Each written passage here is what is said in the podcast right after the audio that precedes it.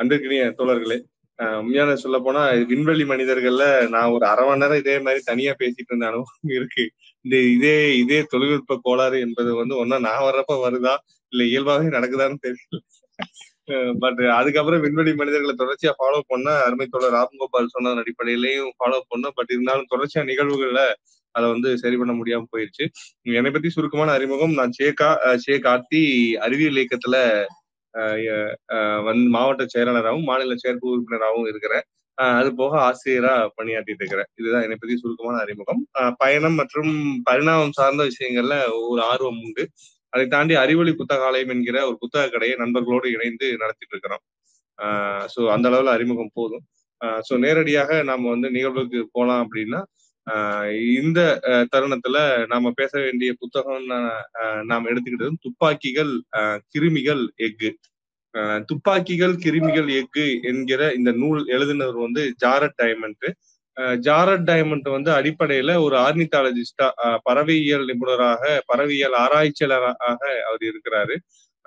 அவருடைய நூல்கள் எல்லாமே பாத்தீங்கன்னா நேச்சுரல் ஹிஸ்டரி, இயற்கை வரலாற்றை அடிப்படையாக கொண்டு அல்லது இயற்கை வரலாற்றை மனித சமூகம் சுரண்டியதை அடிப்படையாக கொண்டு இதையொட்டிதான் அவருடைய பெரும்பான்மையான நூல்கள் பேசும். ஈவன் கொலாப்ஸ்டு முதற்கொண்டு எல்லாமே அவருடைய நூல்கள் எல்லாமே பாத்தீங்கன்னா முழுக்க எக்ஸ்டிங்ஷன், அதாவது மனித ஒட்டுமொத்த உயிரினங்களினுடைய முற்று அழிப்பு, இது சார்ந்த விஷயங்களை மட்டுமே தகுந்த எடுத்துக்காட்டுகளோடு பேசக்கூடிய நூலாகத்தான் அவருடைய பெரும்பான்மை படைப்புகள், ஜாரட் டைமண்டினுடைய பெரும்பான்மை படைப்புகள் இருக்கு. நம்மள பலரும் டேவிட் அட்டன்பரோவினுடைய டாக்குமெண்ட்ரி அல்லது என்ன ஏதுனே தெரியாம ஒரு பறவை ரொம்ப அழகா கூடு கட்டக்கூடிய ஒரு பறவை நான் பார்த்திருப்போம். பிளாக் கலர்ல இருக்கு.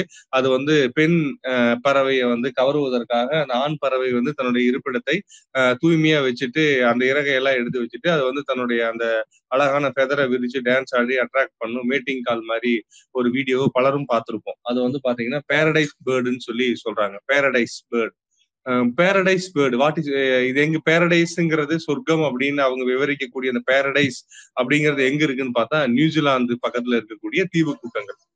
அந்த நியூசிலாந்துல இருக்கக்கூடிய தீவு கூட்டங்கள்ல தான் பார்த்தா குறிப்பா அந்த பப்புவா நியூ கினியா அப்படின்னு சொல்லக்கூடிய தீவு கூட்டங்கள். இந்த தீவு கூட்டங்கள் பார்த்தோம் அப்படின்னா இந்த தீவு கூட்டங்கள்ல இருக்கக்கூடிய உயிரினங்கள் ஒவ்வொன்றுமே யுனிக் ஸ்பீசிஸா இருக்கு. அதாவது தனித்த பண்புகளுடைய தனித்த சிறப்புகளுடைய உயிரினங்களாக இந்த பப்புவா நியூ கினியா தீவு கூட்டங்கள்ல இருக்கக்கூடிய உயிரினங்கள் இருக்கு.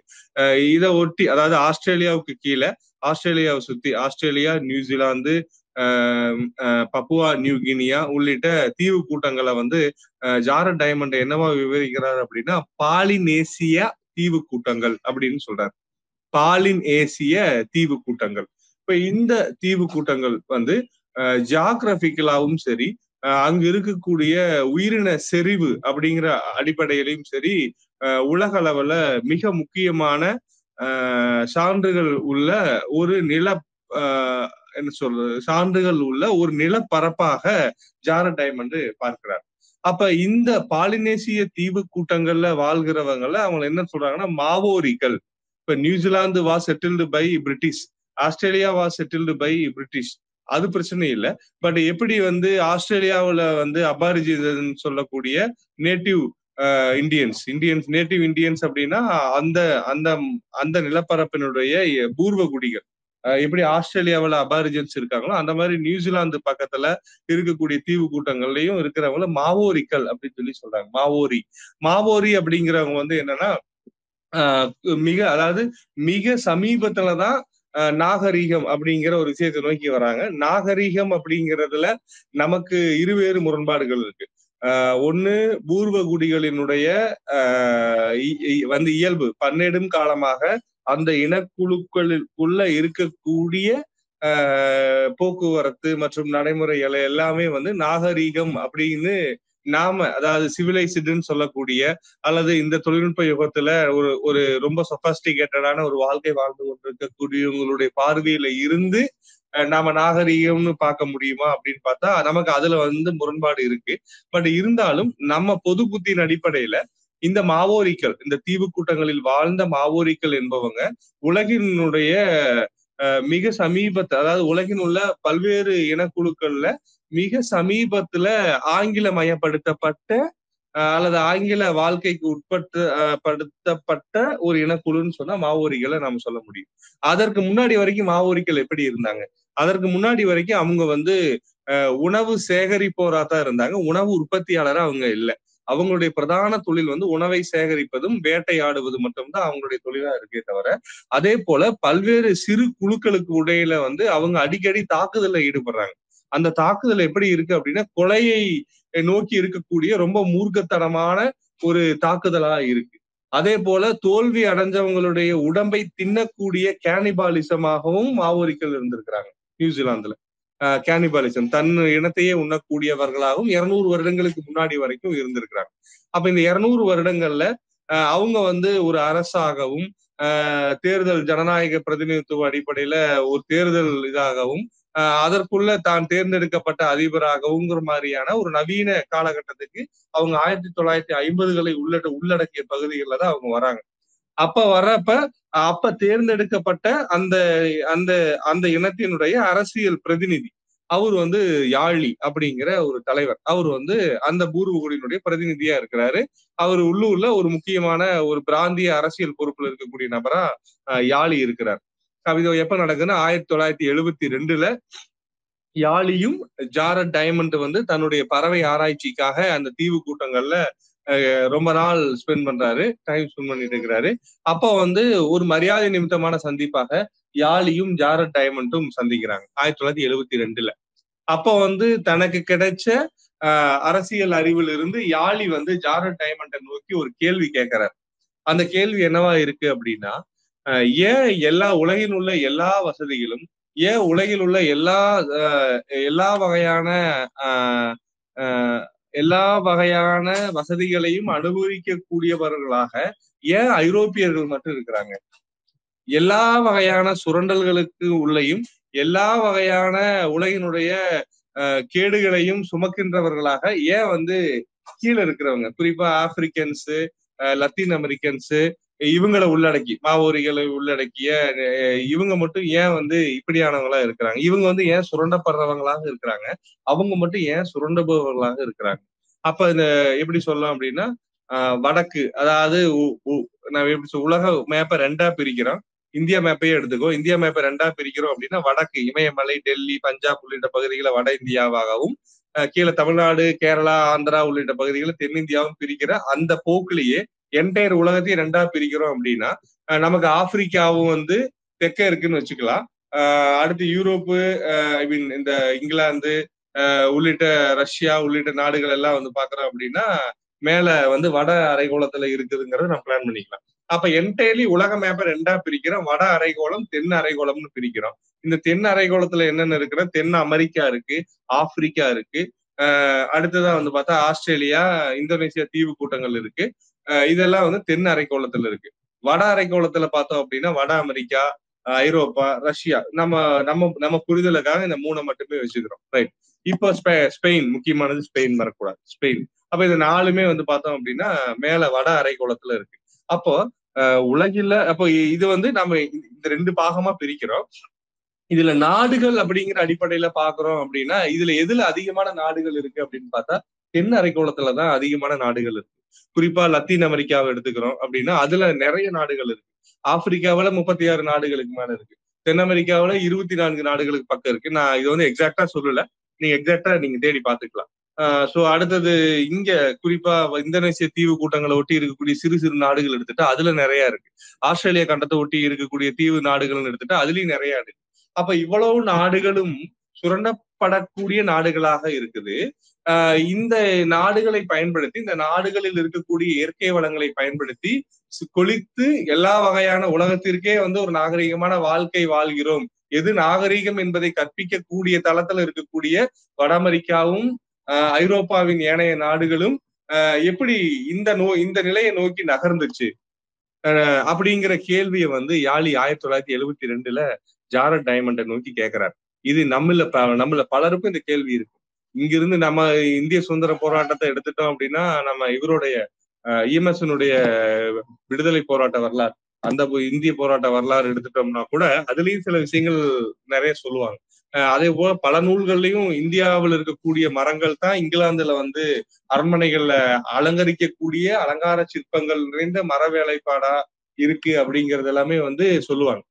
குறிப்பா இந்தோனேசியாவில கிடந்த பெரிய மரங்களும் இந்தியாவில இருந்த பெரிய மரங்களும் தான் இங்கிலாந்தையும் இது ஸ்பெயினையும் அலங்கரித்து கொண்டிருக்குதுங்கிற மாதிரியான ஒரு மெட்டாபரிக்கலா ஓமையா சொல்லுவாங்க. அப்ப இந்த கேள்வி யாழி கேட்ட உடனே இந்த கேள்விக்கான பதில அவரு 12 வருடங்கள் 1972 15 ஆண்டுகள் அவரு தேடுறாரு. ஏன் அங்க மட்டும் இவ்வளவு வசதிகள் கிடைக்குது, ஏன் இங்க மட்டும் வசதிகள் இல்லை? அப்ப இந்த வசதிகள் கிடைக்குது அப்படிங்கிறது வந்து முழுக்க அவங்க வந்து வட அரைக்கோளத்துல வாழ்றவங்க எல்லாமே புத்திசாலிகளா, அப்ப தென் அரைக்கோளத்துல வாழ்றவங்க எல்லாம் முட்டாள்களா, அப்ப இந்த புத்திசாலிகள் வந்து முட்டாள்களை சுரண்டுறாங்களா இப்படிங்கிற மாதிரியான வாதம் சரியானதா இருக்கா, இல்ல இதுக்கு வேற ஏதாவது பாசிட்டி இருக்கா அப்படிங்கிறத ஒட்டி அவர் 15 ஆண்டுகள் அவர் தொடர்ச்சியா ஆய்வை மேற்கொள்றார். அந்த ஆய்வினுடைய முடிவுலதான் அவர் சொல்ல வர விஷயம் என்னன்னா, இது வந்து வெறும் தந்திரம் இது மட்டும் கிடையாது, இவங்களுக்கு குறிப்பா இந்த வட அரைகோளத்துல இருக்கிறவங்களுக்கு சாதகமாக இருந்த அம்சங்கள் தான் இந்த புத்தகத்தினுடைய தலைப்பு.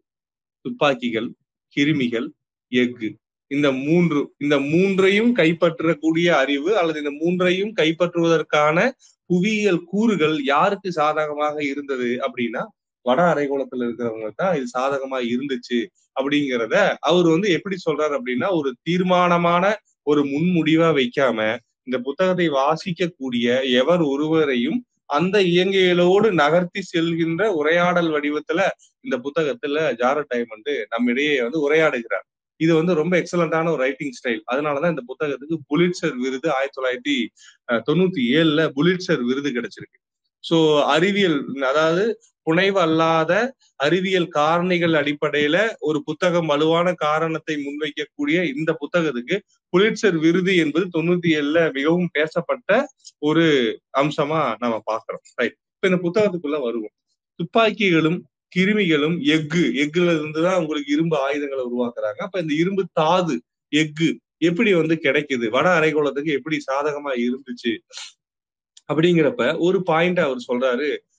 ஒண்ணு என்ன அப்படின்னு பாத்தீங்கன்னா, இயற்கையாகவே வேளாண் தொழில், அதாவது தாவரங்களை பழக்கப்படுத்திய, தாவரங்களை கையகப்படுத்திய ஒரு 10,000-12,000 ஆண்டுகளுக்கு முன்பு கோதுமை மற்றும் பார்லி தாவரங்களை பழக்கப்படுத்திய ஒரு சமூகம் அப்படின்னா அது வந்து எங்க இருந்துச்சு அப்படின்னா இன்னைக்கு மத்திய தரைக்கடல், அதே நம்ம ஆப்பிரிக்காவையும் ஐரோப்பாவையும் பிரிக்கக்கூடிய இடத்துல சென்ட்ரல்ல ஒரு நீள் வாக்குல ஒரு கடல் இருக்கு, மத்திய தரைக்கடல்.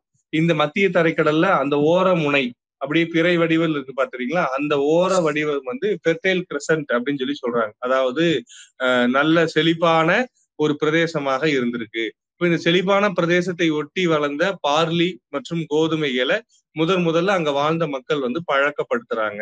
சோ இந்த பழக்கப்படுத்தக்கூடிய இந்த இதற்கு காரணம் என்னவா இருந்திருக்கு அப்படிங்கிறது இந்த புத்தகத்துல அவர் வந்து விவரிப்பார். மத்திய தரைக்கடலினுடைய காலநிலை வந்து இந்த மாதிரியான விவசாயத்துல இந்த மாதிரியான இந்த இடத்துல மட்டும் செழிப்பா அந்த தாவரங்கள் வளருவதற்கு காரணமா இருந்துச்சு அப்படிங்கறதெல்லாம் வந்து அவர் சொல்லுவார்.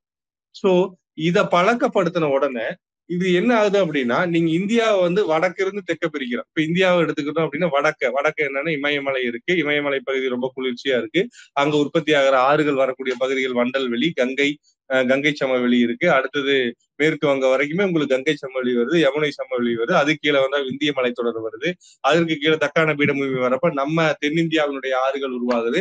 அதுல சில ஆறுகளுக்கு ஒரு நல்ல வலுவான ஒரு விவசாய சமவெளி என்பது இருக்கு. இது இப்படி நாம எப்படி வரோம், மேல இருந்து கீழையா பிரிச்சுட்டு வரோம். அப்ப இந்தியாவே எடுத்துட்டோம் அப்படின்னா உங்களுக்கு மேல இருந்து கீழே பிரிச்சுட்டு வரங்காட்டி இங்க ஒன்றுபட்ட வாழ்க்கை கூறுகளோ இல்ல ஒன்றுபட்ட கலாச்சார விழுமியங்களோ கிடையவே கிடையாது. ஒரே மாதிரியான கலாச்சார விழுமியங்களோ, ஒரே மாதிரியான வாழ்க்கை அமைப்போ, ஒரே மாதிரியான உணவு அமைப்போ, ஒரே மாதிரியான புவியியல் அமைப்போ, ஒரே மாதிரியான தாவரங்களை பழக்கப்படுத்தின விதமோ கிடையவே கிடையாது. இந்தியாவை எடுத்துக்கிட்டா எங்கே இமயத்துல இருந்து கீழே நம்ம கன்னியாகுமரி வரைக்கும் பிரிக்கிறோம் அப்படின்னா இந்த ஆர்டர்ல பிரிக்கிறப்ப நமக்கு எதுவுமே கிடையாது. பட் இதே சேம் ஆர்டரை நாம பக்கவாட்டுல பிரிச்சுட்டு போறோம். பக்கவாட்டுலன்னா இப்ப தமிழ்நாட்டுக்கு இணையா அப்படின்னு பாக்குறப்ப கம்போடியா எடுக்கிறோம். கம்போடியாங்கிறது வேற நாடு.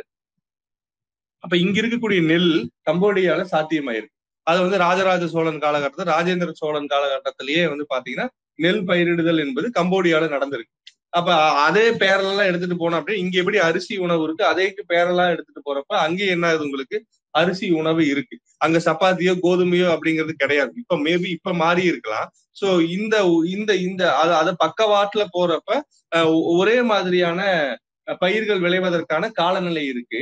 அதே மேலிருந்து கீழே வரப்ப ஒரே மாதிரியான பயிரிடங்கள் என்டையர் நிலப்பரப்புலையும் வளர்வதற்கான வாய்ப்புகள் இல்லை.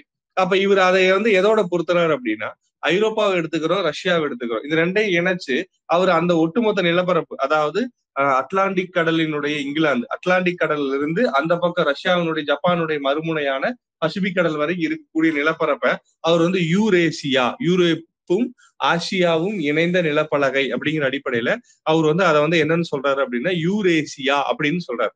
இந்த யூரேசியா நிலப்பலகைய நாம இந்தியாவை பிரிச்ச மாதிரி மேலிருந்து கீழா பிரிக்காம பக்கவாட்டுல பிரிச்சுட்டு வரோம். அதாவது அட்லாண்டிக் கடல் இங்கிலாந்து தொடங்க, அந்த தீவு தொடங்க, ஸ்பெயின் தொடங்குற இடத்துல இருந்து இந்த பக்கம் ஜப்பான் தொடங்குற இடம் வரைக்கும், பார்த்தா பக்கவாட்டுல பிரிச்சுட்டு போறோம் சைட்ல. அப்ப பக்கவாட்டுல பிரிச்சுட்டு போறப்ப உங்களுக்கு அந்த மத்திய தரைக்கடலை ஒட்டிய பகுதிகள்ல பார்லியும் கோதுமையும் விளையுது அப்படின்னா அதே சாத்தியம் வந்து பக்கவாட்டுல இன்னும் கொஞ்சம் நகர்ந்து வந்தோம் அப்படின்னா ரஷ்யாவிலையும் அதே பார்லியும் கோதுமையும் விளைவதற்கான சாதகம் இருக்கு. அதே இன்னும் கொஞ்சம் தள்ளி போறோம் அப்படின்னா ஜப்பான் உள்ளிட்ட நிலப்பரப்புலையும் வந்து பார்த்தோம் அப்படின்னா அங்கேயும் இதே பார்லியும் கோதுமையும் விளைவதற்கான வாய்ப்பு இருக்கு. இங்கிலாந்துலையும் பார்லியும் கோதுமையும் விளைவதற்கான வாய்ப்புகள் இருக்கு. அப்படிங்கிறப்ப ஈஸியா அது என்ன ஆகுதுன்னா, நான் சொல்றது 12,000 ஆண்டுகளுக்கு முன்னாடி ஒரு இடத்துல பழக்கப்படுத்தின தாவரமானது அதே பக்கவாட்டுல நகர்ந்து போறப்ப இன்னொரு இடத்துல அது ஈஸியா என்ன ஆகுதுன்னா டிரான்ஸ்ஃபார்ம் ஆகுது, ஈஸியா அது வந்து கடத்தப்படுது. அப்ப இது வந்து ஜியாகிரபிகளாகவும் சரி, காலநிலை அளவுலையும் சரி இது சாத்தியமானதா இருந்துச்சு. அப்படிங்கிறப்ப ஆப்பிரிக்காவிலேயோ தென் அமெரிக்காவிலேயோ இந்தியாவிலேயோ இது வந்து சாத்தியம் இல்லாத ஒன்னா இருக்கு. அப்ப என்ன ஆகுதுன்னா ஒரு செட்டில்டு ட்ரைப்ஸ், அதாவது தனக்கு அந்த தாவரத்தை பழக்கப்படுத்தியதன் மூலமாக தன் தேவைக்கும் போக தன் குடும்ப தேவைக்கும் போக இன்னும் உபரியாக தானியங்களை சேமித்து வைக்கொள்ளக்கூடிய ஒரு செட்டில்டு ட்ரைப் கல்ச்சர் என்பது பக்கவாட்டு பகிர்வுல இருக்கே தவிர மேலிருந்து கீழே வரக்கூடிய அந்த பகுதியில இல்லை.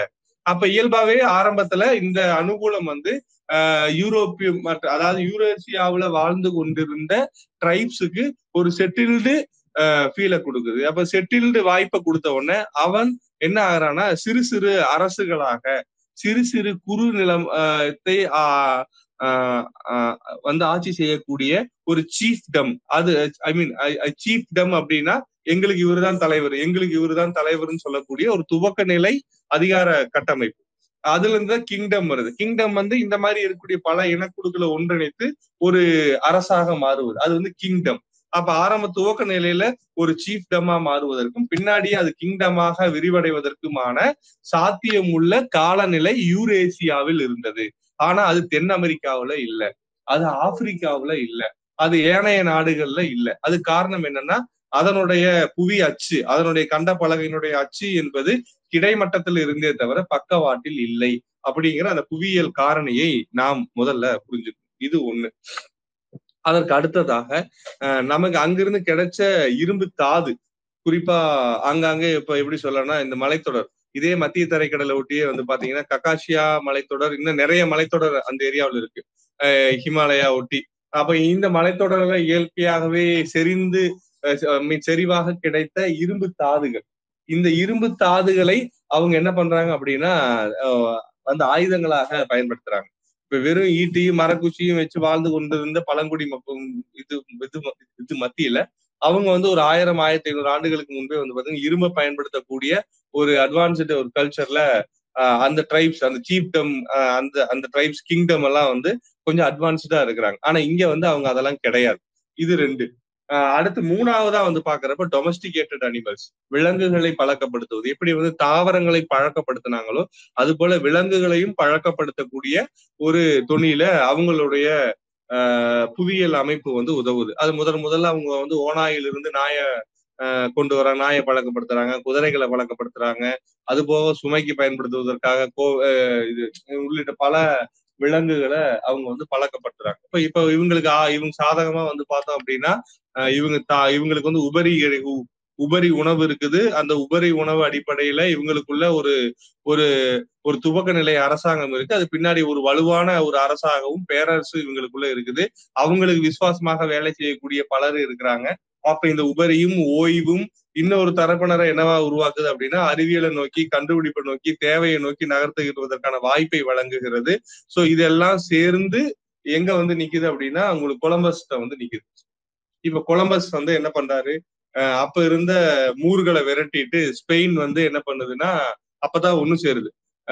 ஆரகான் மன்னரும் குயின் இசபெல்லா 2 பேரும் சேர்ந்து ஒன்றுபட்ட ஸ்பெயினை வந்து கட்டமைக்கிறாங்க. இப்ப இந்த ஒன்றுபட்ட ஸ்பெயினை கட்டமைக்கிறாங்க.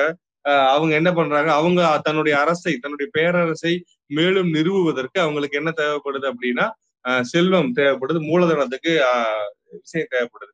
அப்ப இந்த இடத்துல கொலம்பஸ் மாதிரியான எக்ஸ்ப்ளோர் பண்ணக்கூடிய ஆட்கள், தனக்கு தேவையான வசதிகளை, குறிப்பா ஏன் கொலம்பஸ் இந்தியா நோக்கி போறாரு அப்படின்னா, அதற்கு முன்னாடி ஸ்பெயின்ல வந்து அதிகமாக இஸ்லாமியருடைய ஆதிக்கம் தான் இருந்துச்சு, மூருனுடைய ஆதிக்கம் தான் இருந்துச்சு. அப்ப இந்த இஸ்லாமியர்களோட நாம எப்படி கனெக்ட் பண்ணலாம் அப்படின்னா, இந்தியாவினுடைய, குறிப்பா தென்னிந்தியாவினுடைய தொன்மத்துல, தொன்மம் இந்த சென்ஸ் வந்து சோழ டைனஸ்டி உள்ளிட்ட பேரரசோட அவங்க வந்து வியாபாரம் செய்து கொண்டிருந்தது. அப்பவே வந்து பார்த்தோம் அப்படின்னா அரபுகளோட, அரபு முஸ்லீம்களோட அவங்க வியாபாரம் செஞ்சுட்டு இருக்கிறாங்க. சீனா குறிப்பா அந்த பட்டுப்பாறை வழியா அவங்களும் என்ன பண்றாங்கன்னா அவங்களோட வியாபாரம் செஞ்சுட்டு இருக்கிறாங்க.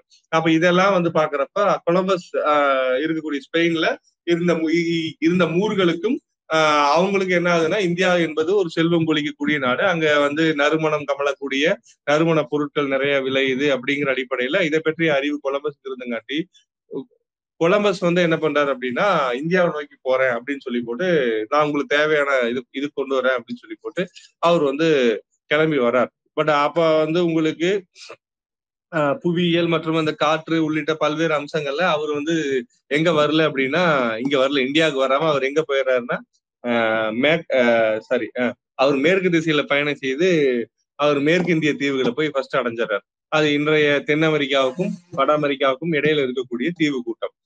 அங்க வாழ்ந்த மக்கள் எப்படின்னா, அங்க வாழ்ந்த மக்கள் முழுக்க முழுக்க பழங்குடி மரபு தான், அவங்களுக்கு ஒரு புதிய விஷயத்துக்கான தேவைகள் எதுவும் இல்லாத ஒரு வாழ்க்கை வாழ்ந்துட்டு இருக்கிறாங்க. ஆனா அங்க இருந்த மண்ணும், அங்க இருந்த பயிர்களும், அங்க இருந்த மற்ற இதர புவியியல் அம்சங்கள் எல்லாமே வந்து பாக்குறோம் அப்படின்னா, அப்போதான் வளர்ந்திருந்த ஸ்பெயின் பேரரசுக்கும் அப்போதான் ஒரு வகையான ஃபார்மேஷன்ல இருந்த இங்கிலாந்துக்கும் ஒரு பெரிய ஆற்றலை கொடுக்கக்கூடிய ஆற்றல் கிண்ணமாக இந்த தென் அமெரிக்காவும் மற்றும் ஏனைய கரீபியன் தீவு கூட்டங்கள்ல இருந்த புவியியல் அம்சம் வந்து இருப்பதை கொலம்பஸ் கண்டுபிடிக்கிறார். கொலம்பஸ் வந்து அதை பாக்குறாரு. இப்போ கொலம்பஸ் போறதுக்கு முன்னாடி கொலம்பஸ் ஒட்டி இருந்த தலைமுறை அவங்களுக்கு கூடுதலா உடல்ல ஒரு அனுகூலம் இருந்துச்சு. அந்த அனுகூலம் என்ன அப்படின்னு பார்த்தா, இவங்க பழக்கப்படுத்தின விலங்குகளிடமிருந்து பரிமாற்றம் செய்து கொண்ட கிருமிகள், குறிப்பா பெரியம்மை, அம்மை நோயை பரப்பக்கூடிய கிருமிகள், அதுதான் நாம குறிப்பா வச்சுக்கலாம். இப்ப இது வந்து மாடு உள்ளிட்ட மற்ற அம்சங்கள்லிருந்து இவங்களுக்கு பரவி இருக்கு. இது தலைமுறையாக வந்து இந்த கிருமிகளை ஏற்றுக்கொள்கின்ற ஒரு உடல் கூறோட கொலம்பஸினுடைய குழு இருக்கு. ஆனா இது எதுவுமே பழக்கப்படுத்திடாத, இந்த விலங்குகளோட தொடர்பே இல்லாத பழங்குடி மக்கள் இவங்களுடைய சாதாரண வருகையும் சாதாரண தொடுகையும் இவங்க போர்த்தின போர்வை பல 1000 பேரை கொன்னது அப்படிங்கிறாங்க வரலாற்றில். இவங்க போர்த்தின போர்வை பல 1000 பேரை கொன்றிருக்கு, இவங்களுடைய சாதாரண தொடுதல் பல 1000 பேரை கொன்றிருக்கு, லட்சக்கணக்கான பேரை கொன்றிருக்கு அப்படிங்கிறத நிதர்சனம். அப்ப இந்த இடத்துல அவங்க வாளே எடுக்காம, கொடூர ஆயுதங்களை பயன்படுத்தாம, அண்மையும் நெருக்கமும் தொடுதலும் மட்டுமே அவங்களை கொலை செய்யற அளவுக்கு இருந்திருக்கு அப்படிங்கிறதையும் நம்ம இந்த இடத்துல பார்க்கிறோம். அப்ப இவர் போன உடனே இவர் கொலம்பஸ் என்ன பண்றாருன்னா, மத்த எக்ஸ்ப்ளோரர் விட இவர் போன உடனே அவங்களை என்ன பண்றாரு அப்படின்னா மதமாற்றம் செய்யறாரு. கிறிஸ்தவத்தின் பெயராலும் பைபிளின் பெயராலும் அவங்க என்ன பண்றாங்கன்னா மதமாற்றம் செய்யறாரு. இந்த மதமாற்றம் செய்த உடனேதான் அவங்களுக்கு உடனே என்ன பண்றாருன்னா, இங்கிருந்து போன ஸ்பெயின் ஒருத்தரை வந்து அந்த பகுதியினுடைய அரசு, ஸ்பானிய அரசனுடைய பிரதிநிதியாக அறிவிக்கிறார். அப்ப இவங்களை ஒட்டி இப்ப இவங்க குறுநில இந்த குழுவினுடைய தலைவர் வந்து மதமாற்றம் செய்யப்பட்ட உடனே ஏனைய மற்ற குழு உறுப்பினர்களும் வந்து பாத்தீங்கன்னா மதமாற்றம் செய்யப்படுறாங்க. சோ இது ஒரு போர்ஸ். இதுக்கு அடுத்ததா ஏற்கனவே இருந்த இந்த குறுநில மன்னர்களுடைய வாரிசுகளுக்கு இடையில ஒரு ஒற்றுமையின்மை நிலவுது. இந்த ஒற்றுமையின்மையையும் யாரு சாதகமா பயன்படுத்திக்கிறாங்கன்னா கொலம்பஸ் மாதிரியான பின்னாடி நிறைய பேர் வருவாங்க, அவங்க எல்லாமே வந்து பாத்தீங்கன்னா தமக்கு அவங்களுக்கு ஆதரவா பயன்படுத்திக்கிறாங்க. அப்ப இதுல இருந்து தொடங்குறப்ப உங்களுக்கு என்ன ஆகுதுன்னா, தென் அமெரிக்கா என்பது முழுக்க முழுக்க ஸ்பானிய போர்த்துகீசியர்களுடைய காலனியாக மாற தொடங்குது. அப்ப இந்த ஸ்பானிய போர்த்துகீசியர்களுடைய காலனியாக மாற தொடங்கின உடனேதான் பல வகையான சுரண்டல்கள் தென் அமெரிக்காவிலிருந்து எங்க போக ஆரம்பிக்குது, ஸ்பெயினுக்கு போக ஆரம்பிக்குது. அப்ப இதே ஒட்டிதான் 1600s England East India company எங்க வரான்னா இந்தியாவுக்கு வரான். சோ இதை ஒட்டி இதற்கு பிறகு நடந்த வரலாறு என்பதும் நம்மள பலருக்கும் தெரியும்.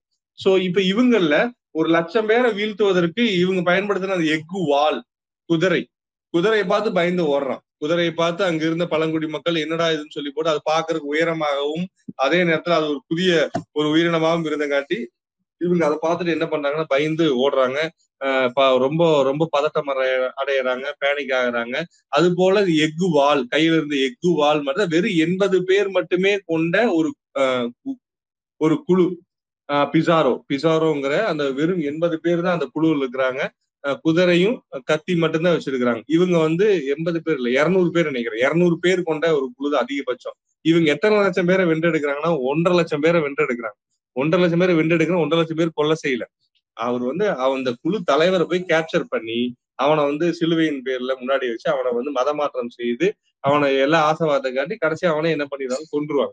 அப்ப அதுக்கு பிறகு தலைவர் இல்லாத குழுவை வந்து வழிநடத்தக்கூடிய அதிகாரத்துல ஸ்பானிய பிரதிநிதியை ஒருத்தர் நியமிச்சு அதன் மூலமா அவங்களையும் வந்து மதமாற்றம் செய்து ஒரு ஆர்கனைஸ்டு ஒரு இதா கொண்டு வராங்க. அப்ப அடுத்தடுத்த தலைமுறை வந்து தன்னுடைய அடையாளத்தை அழித்து அதன் மூலமாக ஸ்பானிய அடையாளத்தை அவர்கள் மத்தியில விதைத்து அதன் மூலமாக அங்க இருக்கக்கூடிய புவியியல் அம்சங்களை எல்லாம் கொள்ளை கொண்டு அதன் மூலமாக ஸ்பானிய அரசாங்கமானது கட்டமைக்கப்படுது. சோ இதைத்தான் இந்த அடிப்படையில தான் புவியியலும் அவங்களுக்கு புவியியல் கூறுகளும் அவர்களுக்கு வந்து சாதகமா இருந்திருக்கு அப்படிங்கிறது தான் வந்து ஜாரட் டைமண்ட் தன்னுடைய இந்த நூல்ல வந்து நிறுவறார். சுருக்கமா சொல்ல போனா இதுதான் இந்த புத்தகம் வந்து விவாதிக்கக்கூடிய ஒன்று. இது ஒண்ணுக்கு நடுவுலையும் பிசாரோனுடைய பயணம் எப்படி இருந்துச்சு, பிசாரோ எப்படி வந்து அவங்கள பார்த்தாரு, அவங்களுடைய கல்ச்சர் எப்படி இருந்துச்சு, இவங்க ஏன் லூஸ் ஆனாங்க, ஏன் விட்டு கொடுத்தாங்க, ஆப்பிரிக்காவில எப்படி இருந்து, ஆப்பிரிக்காவில சகாரா பாலைவனம், அதே மாதிரி வெஸ்ட் ஆப்பிரிக்கா எப்பவுமே மழை பெய்யக்கூடிய பகுதி, கீழே வர வர அது என்டையர்லி டிஃப்ரெண்டான வறண்ட நிலம். அப்ப இதெல்லாம் எப்படி அவங்களுக்கு வந்து நெகட்டிவா இருக்குது, இந்த மாதிரியான பல்வேறு அம்சங்களை ஜாரட் டைமண்டினுடைய துப்பாக்கியல் கிருமிகளுக்கு வந்து விளக்குது. உலக வரலாற்றை புவியியலோடு உலக பேரரசுகள் எப்படி உருவாச்சு, வெறும் புத்திசாலித்தனமும் வெறும் ஆயுதங்கள் மட்டும் தீர்மானிப்பதில்ல, அந்த புவியியல் கூறுகளும் அவங்களுக்கு சாதகமா இருந்துச்சு அப்படிங்கிறத ஜாரட் டைமண்ட் சொல்றாரு. இதை வச்சுட்டு இன்னொரு கான்ஸ்பிரசியும் கிளப்பி விட்டானுங்க. ஜாரட் டைமண்ட் வந்து முதலாளித்துவம் வளர்ந்ததை வந்து நியாயப்படுத்துற மாதிரியும் முதலாளித்துவம் சரியான முறையில தான் இருந்துச்சு அப்படிங்கிறத அதுக்கு வந்து வாதாடுகிறது போல இந்த புத்தகத்தினுடைய முடிவு இருக்குதுன்னு சொல்லி போட்டு ஒரு குரூப் வந்து அதுக்கு எதிராகவும் ஒரு சின்ன விவாதத்தை கிளப்பி விட்டாங்க. பட் இந்த விவாதத்தை கிளப்பி விடுவதும் சரிதான். பட் இருந்தாலும் நாம இந்த புத்தகத்தினுடைய கருத்துக்களோடு பயணிக்கிறப்ப எப்படி அது வந்து அங்க மட்டும் எவ்வளவு தூரம் இவ்வளவு சாத்தியமாச்சு அப்படிங்கிறத நம்ம ஏத்துக்குவோம். இது வந்து அவங்களுக்காக கிடையாது, இது நாம ஏத்துக்குவோம். பட் இந்த பெர்ஸ்பெக்டிவ் ரொம்ப முக்கியம். நாம ஒரு களத்துல இயங்குறப்போ முதலாளித்துவம் என்பது வந்து சாதாரண இப்படிங்கிறதுக்குள்ள சொடக்க போறதுக்குள்ள நடந்த விஷயம் கிடையாது. அதற்கு பின்னாடி எவ்வளவு சாதகமான அனுகூலங்கள் இன்னி அளவுல இருந்தாலும் கூட அது ஒன்னோட ஒண்ணு அது ஒரு லேயர் ஃபார்ம் பண்ணி அதற்கு பிறகுதான் இன்னைக்கு ஒரு பகாசுர அளவுல வந்து தன்னுடைய கோரை பற்களை வந்து வந்து என்ன சொல்ற விரிச்சு ரத்தம் குடிக்க காத்துட்டு இருக்கு. சோ அப்ப அதை வந்து நாம சும்மா சாதாரணமா அதை வந்து புரிஞ்சுக்கிறத விட இந்த புத்தகத்தின் துணை கொண்டு புரிஞ்சுக்கிறப்ப அது இன்னமுமே வந்து பல இன்னும் எதிர்கால புரிதலுக்கு நமக்கு வந்து ஹெல்ப் பண்ணுது அப்படிங்கிறத என்னுடைய இந்த வாசிப்பு அனுபவமா உங்கள்கிட்ட ஷேர் பண்ணிக்க விரும்புறேன்.